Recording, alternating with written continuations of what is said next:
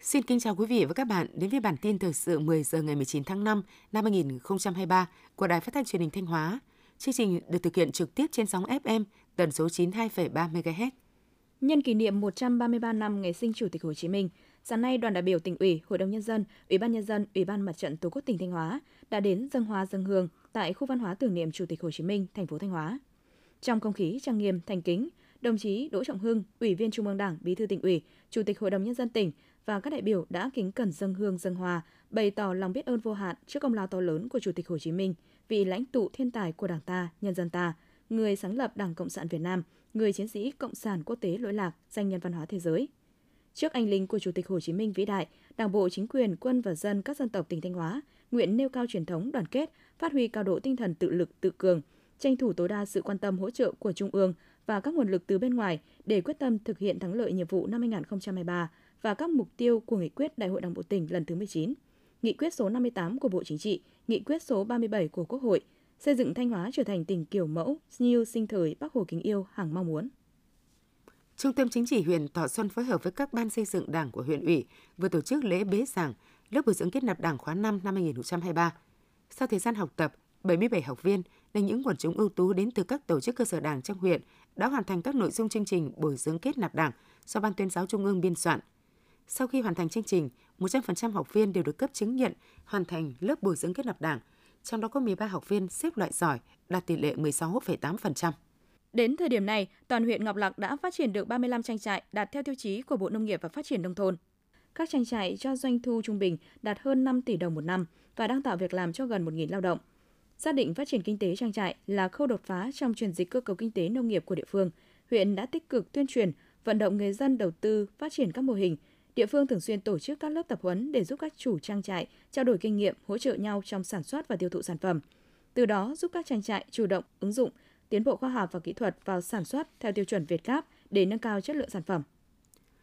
Trước thực trạng một số xã phường chưa thực hiện tốt vai trò quản lý hoạt động giáo dục trên địa bàn, dẫn đến việc dạy thêm học thêm sai quy định, gây bức xúc trong phụ huynh và học sinh. Ủy ban dân thị xã Nghi Sơn đã ra văn bản về việc chấn chỉnh và chấm dứt việc tổ chức dạy thêm học thêm trái quy định Dự kiến cuối tháng 5, các nhà trường sẽ tổ chức tổng kết năm học để học sinh giáo viên có thời gian tham gia các hoạt động trong hè. Giáo viên thực hiện các nội dung bồi dưỡng, tập huấn cũng như tham gia vào công tác tổ chức các kỳ thi. Ủy ban dân thị xã Nghi Sơn yêu cầu các nhà trường không tổ chức dạy thêm học thêm dưới bất kỳ hình thức nào từ cấp tiểu học, trung học cơ sở, trung học phổ thông, giáo dục thường xuyên, trừ lớp 9 và lớp 12.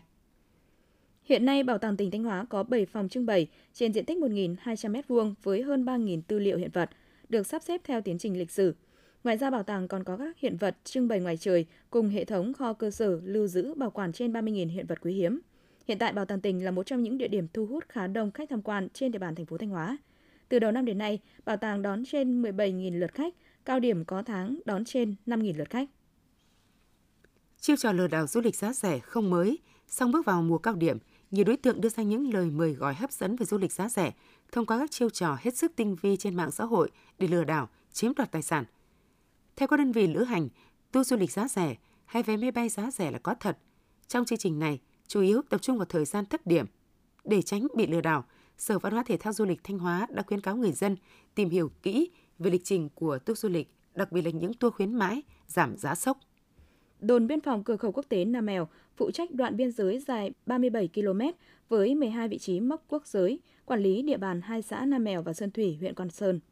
Từ những đặc điểm tình hình khu vực biên giới nơi đơn vị phụ trách, đồn biên phòng cửa khẩu quốc tế Nam Mèo luôn xác định rõ nội dung công tác tuyên truyền, phổ biến giáo dục pháp luật là nhiệm vụ chính trị thường xuyên. Hàng tháng, hàng quý căn cứ vào kế hoạch của Bộ Chỉ huy, Bộ đội Biên phòng tỉnh để xây dựng triển khai kế hoạch tuyên truyền, phổ biến giáo dục pháp luật cho cán bộ chiến sĩ phù hợp với tình hình nhiệm vụ của đơn vị.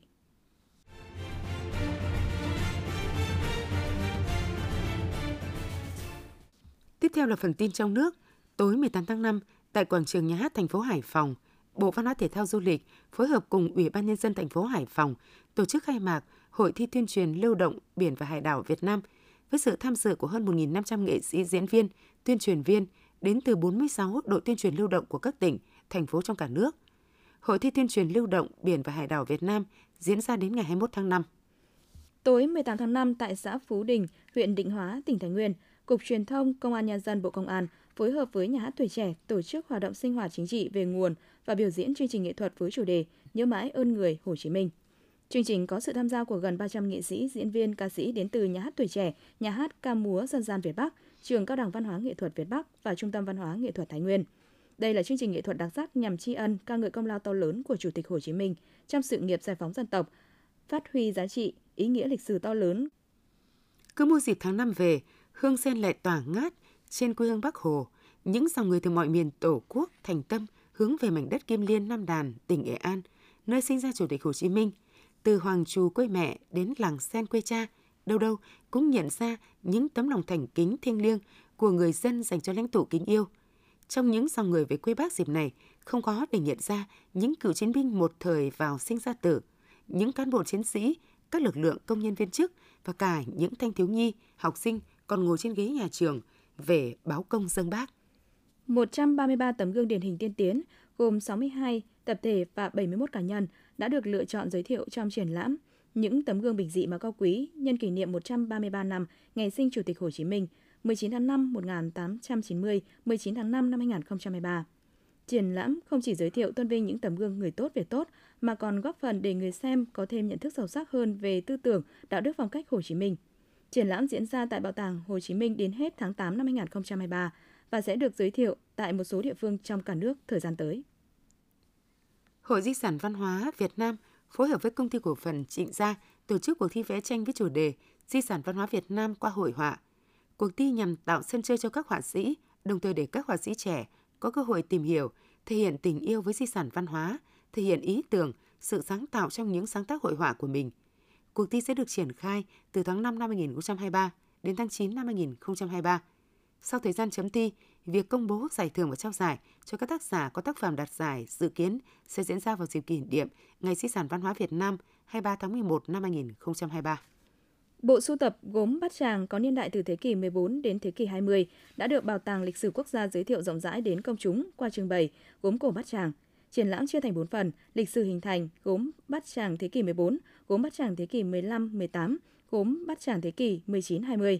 Triển lãm mở cửa từ ngày 18 tháng 5 và kéo dài đến hết tháng 9 năm 2023 tại Bảo tàng Lịch sử Quốc gia Hà Nội. Giám đốc quốc gia Miss International Việt Nam, Hoa hậu quốc tế Việt Nam Phạm Kim Dung đã chính thức xác nhận Á hậu Nguyễn Phương Nhi là Miss International Việt Nam 2023, Hoa hậu quốc tế Việt Nam 2023. Nguyễn Phương Nhi sinh năm 2002 tại Thanh Hóa, bước ra từ cuộc thi Miss World Việt Nam 2022. Á hậu Phương Nhi đã ngày càng khẳng định được nhan sắc và tài năng của mình trong lòng người hâm mộ khi liên tục là gương mặt đại diện của nhiều nhãn hàng xuất hiện trên nhiều bìa tạp chí nổi tiếng. Họp báo chính thức công bố và trao sát cho đại diện Việt Nam Nguyễn Phương Nhi sẽ được diễn ra vào 14 giờ ngày 23 tháng 5 năm 2023.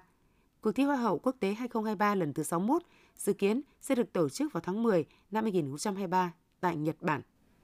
Bộ Chỉ huy Bộ đội Biên phòng tỉnh Quảng Trị vừa chủ trì phối hợp với các cơ quan chức năng có liên quan, gồm đoàn đặc nhiệm phòng chống ma túy và tội phạm miền Trung, phòng PC04 Công an tỉnh Quảng Trị, đấu tranh thành công chuyên án QT1222 giai đoạn 2. Qua đó bắt giữ một đối tượng mua bán vận chuyển ma túy xuyên quốc gia, thu giữ 36.000 viên ma túy tổng hợp. Theo đó, vào lúc 10 giờ 20 phút ngày 18 tháng 5, tại bến xe phía Bắc tỉnh Thừa Thiên Huế thuộc phường An Hòa, thành phố Huế, lực lượng chức năng đã phối hợp bắt quả tang đối tượng Đặng Phước Phòng, sinh năm 1994, trú tại số 39 đường Phùng Khắc Khoan, phường Gia Hội, thành phố Huế, về hành vi vận chuyển trái phép chất ma túy. Tăng vật thu giữ hiện tại hiện trường gồm 36.000 viên nén màu hồng ký hiệu WI cùng nhiều tăng vật khác. Đối tượng khai nhận số viên nén màu hồng trên là ma túy tổng hợp. Hiện vụ việc đang được các lực lượng chức năng tiếp tục điều tra, mở rộng. Theo Trung tâm Dự báo Khí tượng Thủy văn Quốc gia, ngày 19 tháng 5, Bắc Bộ có nắng nóng và nắng nóng gai gắt với nhiệt độ cao nhất phổ biến 35 đến 38 độ. Khu vực từ Thanh Hóa đến Phú Yên có nắng nóng gai gắt, có nơi đặc biệt gai gắt với nhiệt độ cao nhất phổ biến 37 đến 39 độ, có nơi trên 40 độ. Trung tâm Dự báo Khí tượng Thủy văn Quốc gia nhận định nắng nóng và nắng nóng gai gắt ở Bắc Bộ và khu vực từ Thanh Hóa đến Phú Yên có khả năng kéo dài tới khoảng ngày 23 tháng 5. Quý vị và các bạn vừa theo dõi bản tin 10 giờ của Đài Phát thanh và Truyền hình Thanh Hóa. Thực hiện chương trình biên tập viên Thúy Hằng, các phát thanh viên Minh Thu Mai Hạ, kỹ thuật viên Thanh Thủy, tổ chức sản xuất Nguyễn Thanh Phương, chỉ đạo sản xuất Nguyễn Huy Long. Mời quý vị tiếp tục đón nghe bản tin thời sự 11 giờ để cập nhật những tin tức thời sự trong tỉnh.